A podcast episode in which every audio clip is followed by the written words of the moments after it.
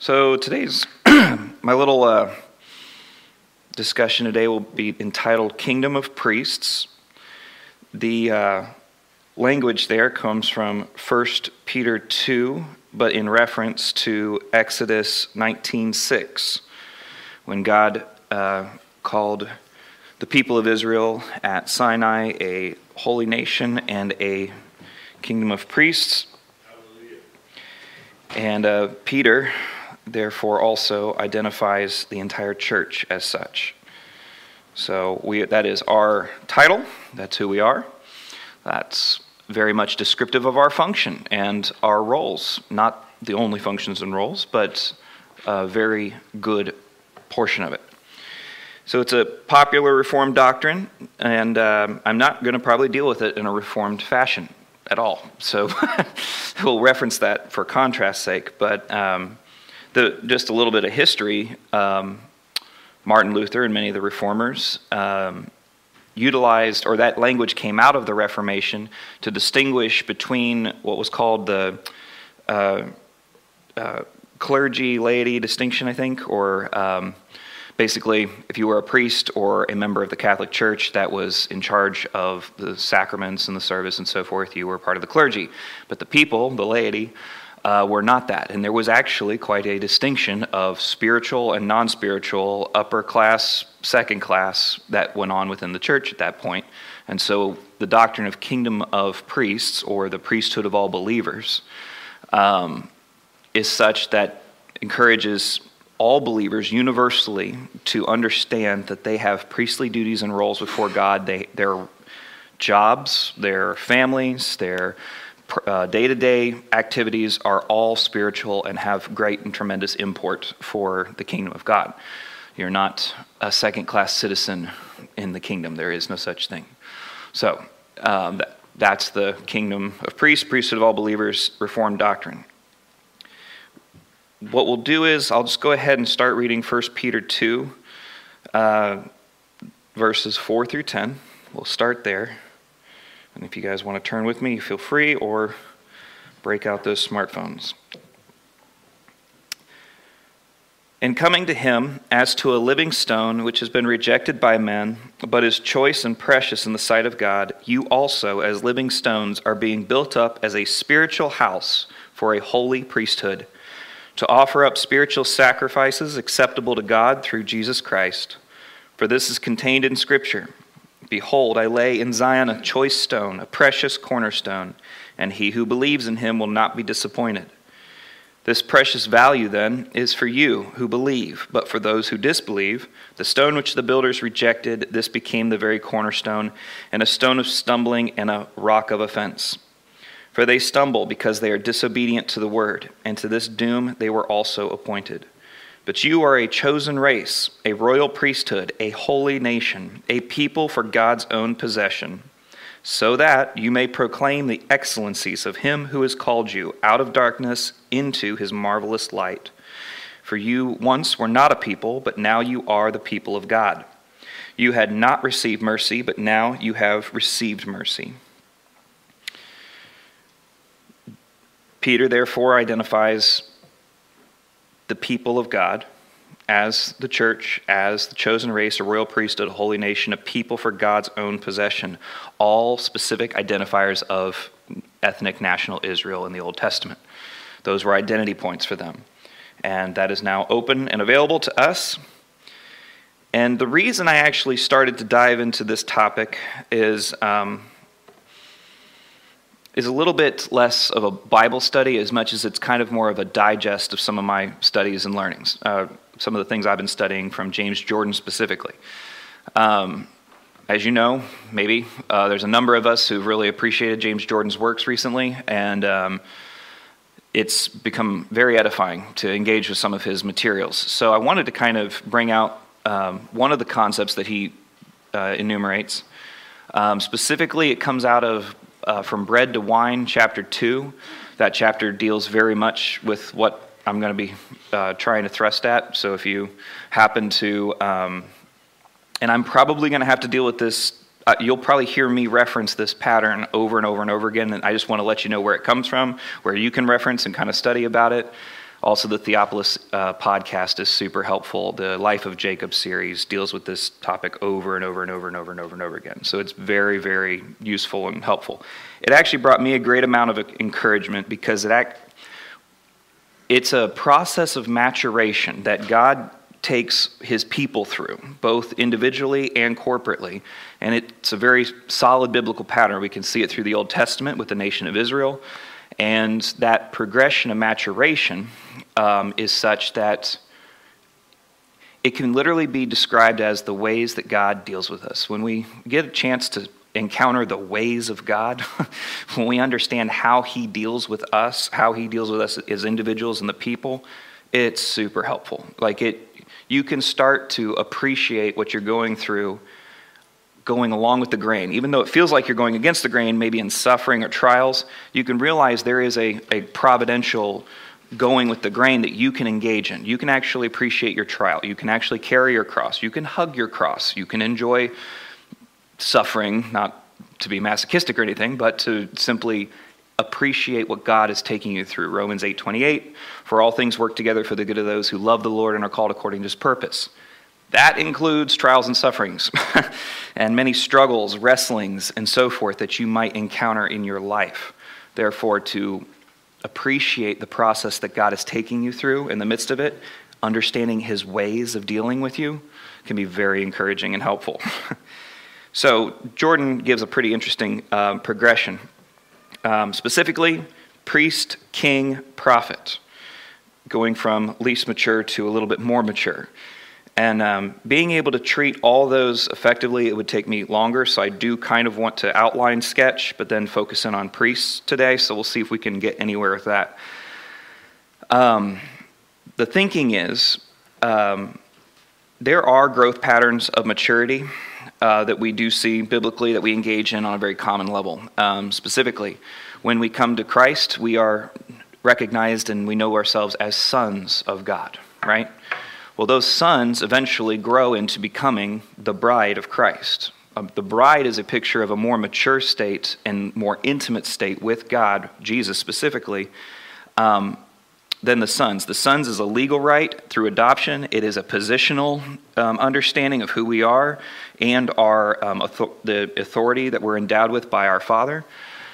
The bride, however, has the ear of the king, has the heart of the king has a more intimate and personal connection with the king, um, and therefore wields a little bit more influence in that sense um, over, over, the affections and um, encounter with the king.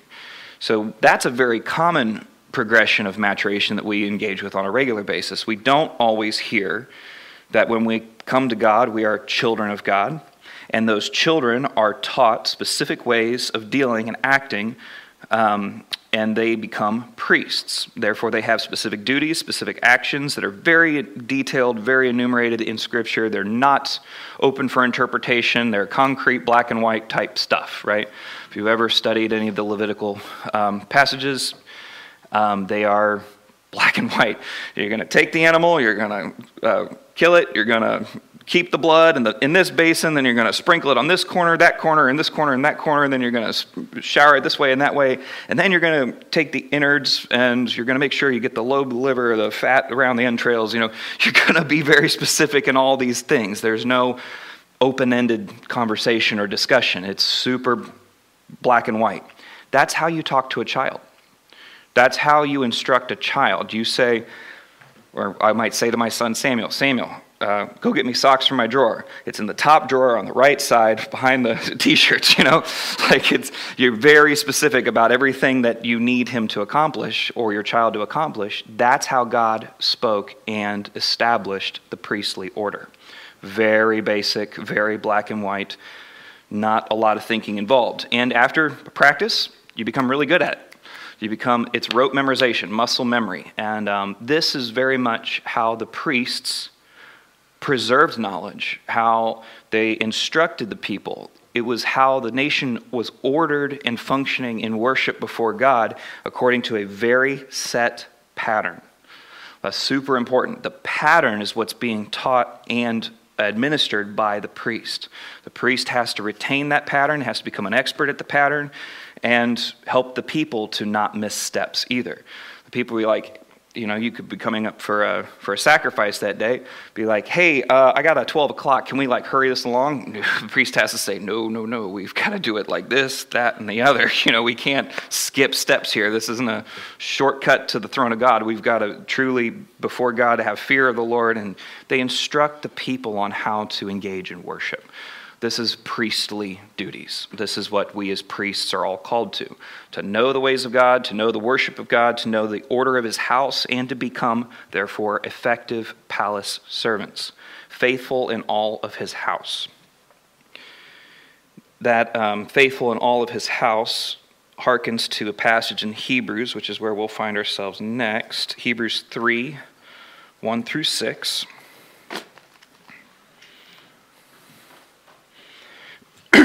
Excuse me. Therefore, holy brethren, partakers of a heavenly calling, consider Jesus, the apostle and high priest of our confession. He was faithful to him who appointed him, as Moses also was in all his house. For he has been counted worthy of more glory than Moses, by just so much as the builder of the house has more honor than the house. For every house is built by someone, but the builder of the, all things is God. Now Moses was faithful in all his house as a servant, for a testimony of those things which were to be spoken later. But Christ was faithful as a son over the house, over his house, excuse me, whose house we are, if we hold fast our confidence and the boast of our hope firm until the end. It's important to recognize the association of Jesus Christ as the high priest and Moses as a servant and faithful, and Christ as servant and faithful of the house. Even though Christ is his house, he's still a faithful son of the house, son, master of the house, if you will, right? But he's the high priest thereof. So the, the image is of, you know, the tabernacle or temple, the house of God. But we see architectural analogies. Um, if you read in Revelation, and I believe it's chapter 20 or 21, forgive me, it's the description of the New Jerusalem, and it talks about there's no temple in the New Jerusalem because the Lord our God and Christ his King are its temple, right? So the temple is a, is a temporary um, structure, type, and so forth. That's not the way the new covenant reality of the uh, New Jerusalem is. The temple's gone. It's a house. It's a city. It's a city set on a hill uh, that cannot be hid, so on and so forth. So you have to kind of think in terms of all the temple imagery of the Old Testament are shadows and types of an ultimate fulfillment of the house of God the palace of the king, if you will, even. That's maybe a stretch, but it's very, it's an easy step, hopefully.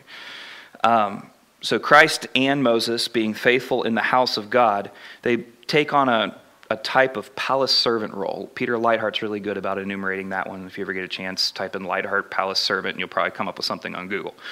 Um, but that's uh, that's a good image. So I want to bring that out because that's this picture of a priest. A priest is a palace servant. He's faithful in the house. He um, operates according to the order and pattern of the house, and therefore is able to instruct the people and the nations accordingly and help them to rightly relate with the God of the universe in his house, to come near to the throne and not be offensive, to make sure if you show up to the wedding feast, you've got your garments on. the priests were very good at inspecting all sacrifices. They were, that was part of their duty. They had to sit there, if they got a, a, a lamb or a goat that was brought to them, they'd be like, mm, that one's got a blemish, you're going to have to change that out. That's not an acceptable sacrifice. It doesn't follow according to the pattern. Um, and we've got those services we can help you figure this out because you know we're interested in right worship around here we're interested in orthodoxy we want it to be correct to the glory of the king priests are concerned with these things they know the pattern they've studied the pattern they are faithful in god's house um, that is what i would really like to drive home when we think of the doctrine that's in reformed language the priesthood of all believers but we are a kingdom of priests. We have a king, we are ruled, we are ordered, we are subjects of the king, but we have duties as priests. Universally applied to all Christians. All right, hopefully I beat that one into the ground. Um, Malachi 2 4 talks about how the lips of the priests preserve knowledge and they, they are uh, able to teach. Um, and I'll throw some of these out. Ezra uh, is famous in Ezra of how he instructed the people and read the law once the, uh, I think it was one, it was at the t- dedication of the temple, um, how he gave the sense of the law to the people. He not only just read it out loud, he helped them understand and engage with the concepts that were somewhat removed from that new generation just out of exile. They didn't necessarily have a a first-hand knowledge of the way the temple used to run so they had to kind of come up on that and ezra was willing or was able to teach as a priest um, and give the sense so i guess i've also said this already but they follow the letter of the law they follow the letter of the rule of the house they follow the pattern following the letter they also represent the people in life and death in a sense. Um, what do I mean by that? We know that Christ is called the Lamb of God, right? What that means is, is that the Lamb of the Old Testament was a representative and a type of who Christ really is eternally. Universally, forever and ever, he will be the Lamb of God. But all those lambs that were sacrificed at the uh, um, uh, Day of Atonement, um, during Passover and so forth, all of those lambs were pointing to Christ. Animals represent people, is the principle here, right? In the Old Testament, in the sacrificial Levitical system, animals represent people. So when we see uh, God talking about uh, David as a shepherd of my people Israel, right? He's a, a leader. Jesus calls himself the Good Shepherd. All of those are types pointing to Christ, but even more so, you see all of the patriarchs in Genesis being shepherds. They were always gathering and ordering and keeping flocks. That is a representation of the nation that is to come, that is governed and ordered by priests, eventually kings, and prophets in God's house. Flocks are a representative um, portion priests had to deal with flocks, had to deal with the animals, they had to deal with sacrifices and how to handle all of that. We have to be able to handle, therefore, eventually, as we grow more and more with people, because animals are representative of people. There's a, there is a parallel, there is an immediate uh, I don't want to say contrast, whatever, carryover, I guess. There's an immediate carryover between these two. So you could sit there and read the Old Testament a dozen times and ponder those images and how they can play out and apply. I won't probably be able to dive any deeper into that in more detail. Um, for one, because I didn't prepare it, and two, because I'm probably not going to have time. But just keep that in mind as you're reading the Old Testament. Animals are representative of people. So the way that the flocks are dealt with, the way that the um, sheep are dealt with, the way that um, are indicative of how the people are thought of and dealt with. Very important. Um, that can get you a lot more out of your Old Testament right there. So, back to this pattern of growth and maturity. I don't know if I quite drove it home. So, that's priests, that's who we are, and that's part of our coming out of immaturity and into maturity. Each of these stages, priest, king, prophet, are progressions in maturity. Okay? Priestly duties are simple but precise, black and white. Kingly duties require wisdom, they require nuance, they require potentially picking the lesser of two evils and having to make the call that affect many people, ruling and ordering your people according to not a prescribed fashion in the law. Think of a general in charge of troops. He knows that if he goes over the ridge, he's going to lose 60% of his, or he's going to lose 60% of his guys. But if he goes around the mountain and tries to flank him, he's going to potentially only lose 30% of his people. Either way, he loses. Which one do you pick, and how do you make that call? That's the duty of a king. That's the wisdom that's required, that is not prescribed in the law, that's not prescribed in the how to manual of how to be a king, because there is none there is none. You have to learn to apply the principles and the heart of the law to every nuanced situation. That requires wisdom. So, in Israel's progression, if we will, we see these priestly duties. Uh, the priesthood specifically ran, uh, there are instances all the way through Genesis and so forth, but uh, starting with Moses, going to the time of Saul, the priests were more or less the heads of the nation. Okay? They functioned as the judges, they functioned as the um, worshipers, or the worship leaders, and um, arbitrators of justice and so forth, from Moses to Saul. What we get, therefore, is um, they represent the people in all these aspects before God. However, from the time of Saul to the end of the uh, Israelite kingdom, the, the Babylonian captivity, um, we have the kingly period of their maturation. In like fashion, their prophetic period was from Elijah all the way to Christ. The prophets were the ones that spoke um, and ruled in the midst of the people when there was no king, in the absence of a king. Now, obviously, Elijah, there was a king. Um, there were many kings um, after Elijah, but the period was coming to a close. And prophets also participate in the transition of those periods. We will not dive into that. I'll deal with that another time. I love that thought, though, but we'll, we'll deal with that another time. Rough sketch again Moses to Saul, priestly time period. Saul to kingdom end uh, is the kingly period. And Elijah to Jesus is the prophetic period. So we see a progression in the actual history of Israel, which covers the whole breadth of the Old Testament, that actually are patterns of the national maturation of the people of God. We, therefore, can be instructed accordingly. We can understand the ways that God deals with his people in time and find ourselves relating, hopefully, more effectively and more expectantly of the high call that he actually is uh, put before us. He's not called us to just remain as priests. He's not called us to just receive stewardship and uh, operate in wisdom in our homes and in our jobs and in positions of authority. He's actually called us to become prophetic. And what does that mean? Uh, for the sake of understanding that, let's, let's think about that one for a second. Um, it means to become a member of the divine council. Amos 3 5. What does it mean to be prophetic, biblically speaking? It's not just tell the future. Okay?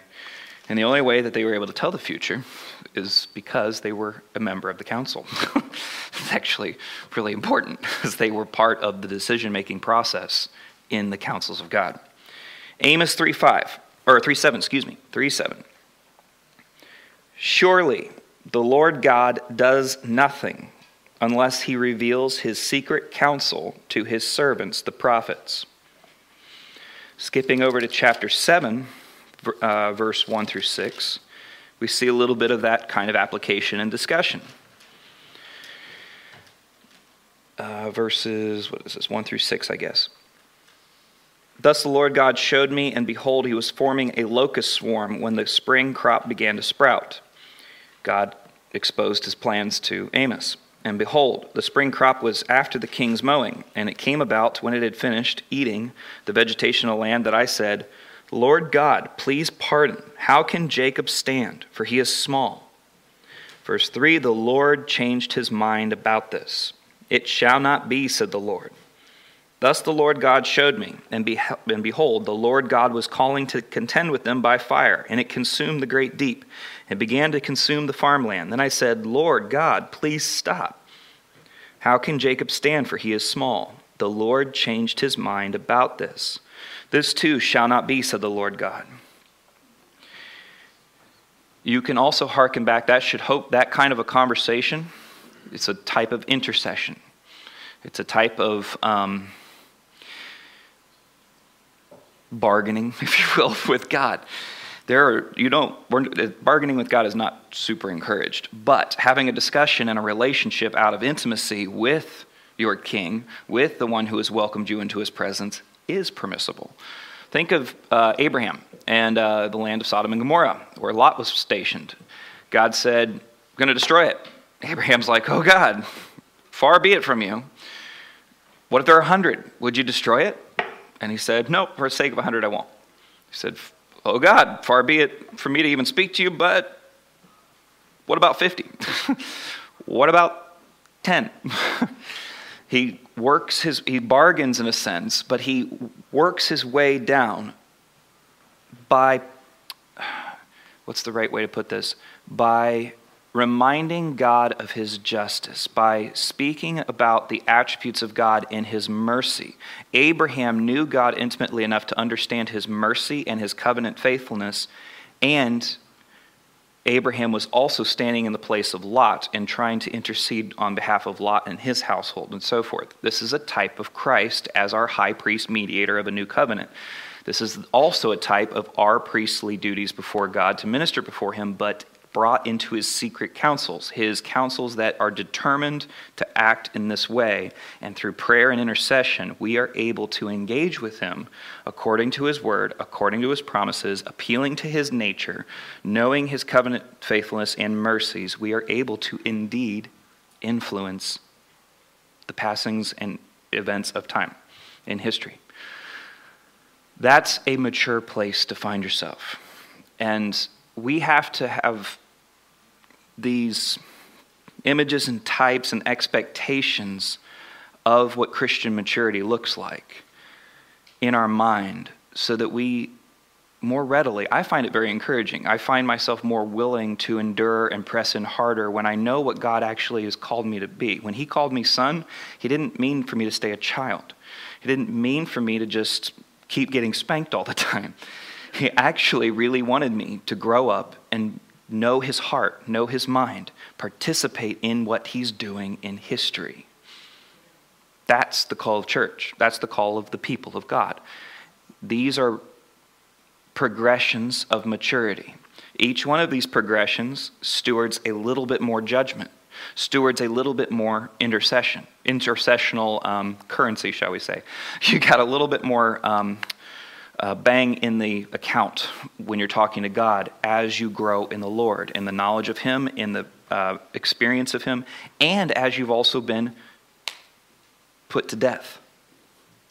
Over and over and over again, when you're put to death, you're raised to new life. The hope we have in Christ is that nothing can separate us from God uh, in Christ Jesus, not even death itself. So, anytime we would suffer a death in our life, um, I'm pursuing this career, I'm pursuing this um, very godly venture. I know that's the will of God, and then I have to put it on the altar and it burns up.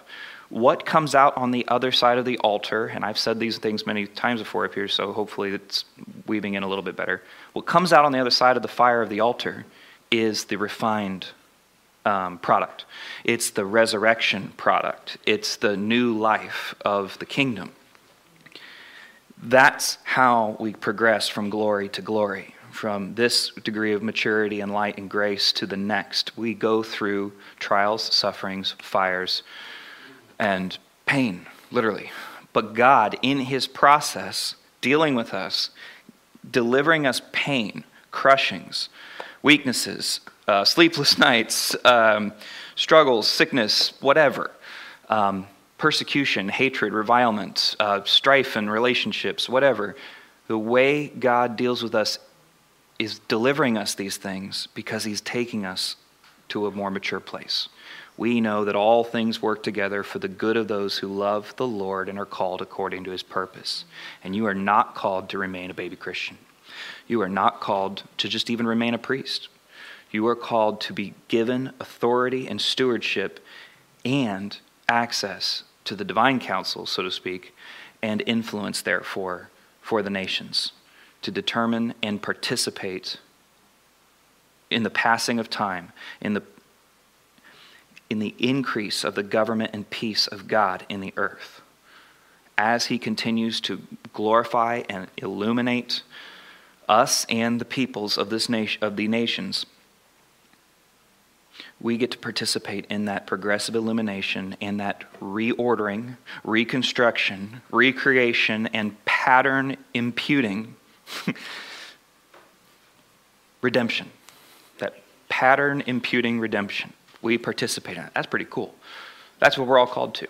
That's what we actually are after here at this church, and we encourage all Christians to find themselves with these expectations of victory, with these expectations of maturity, with the studies that are necessary to know God and experience Him in deeper ways, to be more intimately acquainted with His Word, to have our relationships patterned and ordered according to the heavenly pattern, according to the uh, plural unity of the Trinity that's expressed in marriage, expressed in family life, um, expressed in corporate worship. This is cool stuff. This is what we're about. It's glorifying to God. It's super helpful, though, to catch a glimpse of the picture, catch a glimpse of the pattern, catch a glimpse of the goals that God has for us, that we may more appropriately engage in that progression.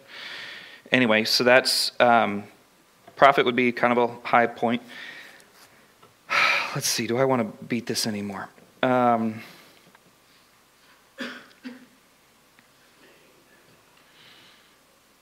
let me see the uh, i'm sorry i have a couple other scriptures that are written down let me see if it helps us in any way really fast i'm sorry again i was less prepared for this one than i normally am and i apologize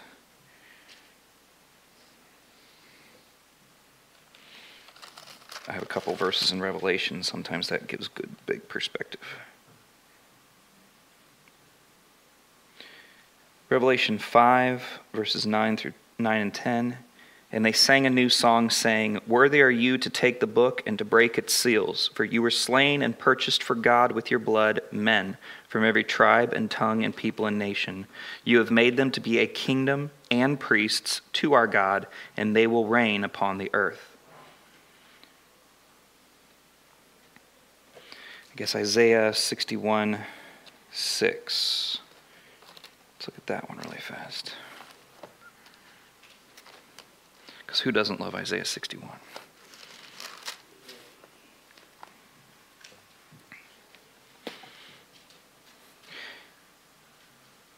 But you are called the priests of the Lord. You will be spoken of as ministers of our God. You will eat the wealth of the nations, and in their riches you will boast. I'd name it and claim it if I were you. That's pretty good. um, yeah. Sorry? Oh, yeah. We will uh, probably return to this progression. We'll probably return to this progression in the future. Um, I'm going to try to dive into it a little bit more. I like the idea, and I want to see it, I want to express it to y'all biblically and show you in Scripture how the people of God, specifically the prophetic order, but also um, kings and so forth, are um, participating in the, tra- they participate in Scripture in the transitions from the different ages and different times. If we could start to see that, then we would be a lot more encouraged to engage in prayer and intercession every time we have an election, every time that we study through history uh, in the church age, that is, in the last 2,000 years, and see the fall of the Holy Roman Empire or fall of the Roman Empire. We see the uh, times and epochs that can occur every century, but also then every 500 year block or so. We see these great moves and transitions that occur in history. If we understood how that happens biblically, we could therefore have a rubric in which to interpret history a little bit more effectively and find ourselves in the midst of that, of course, and be more aware and be more mindful of our role thereof. But I find this very encouraging. Maybe it's a tall order, maybe it feels weighty, maybe you feel like, well, I'm not worthy of that, I'm no good for that. That's not what I hope you're coming to. I hope you come to that God has bigger plans for you than you ever thought or hoped. I hope you come to that God is so serious about you that He has not called you to something micro. He's called you to literally be a member of His family, of His secret councils, of His church. That is a high calling to be a part of the church of God in Christ Jesus. We have that privilege together, which is really exciting.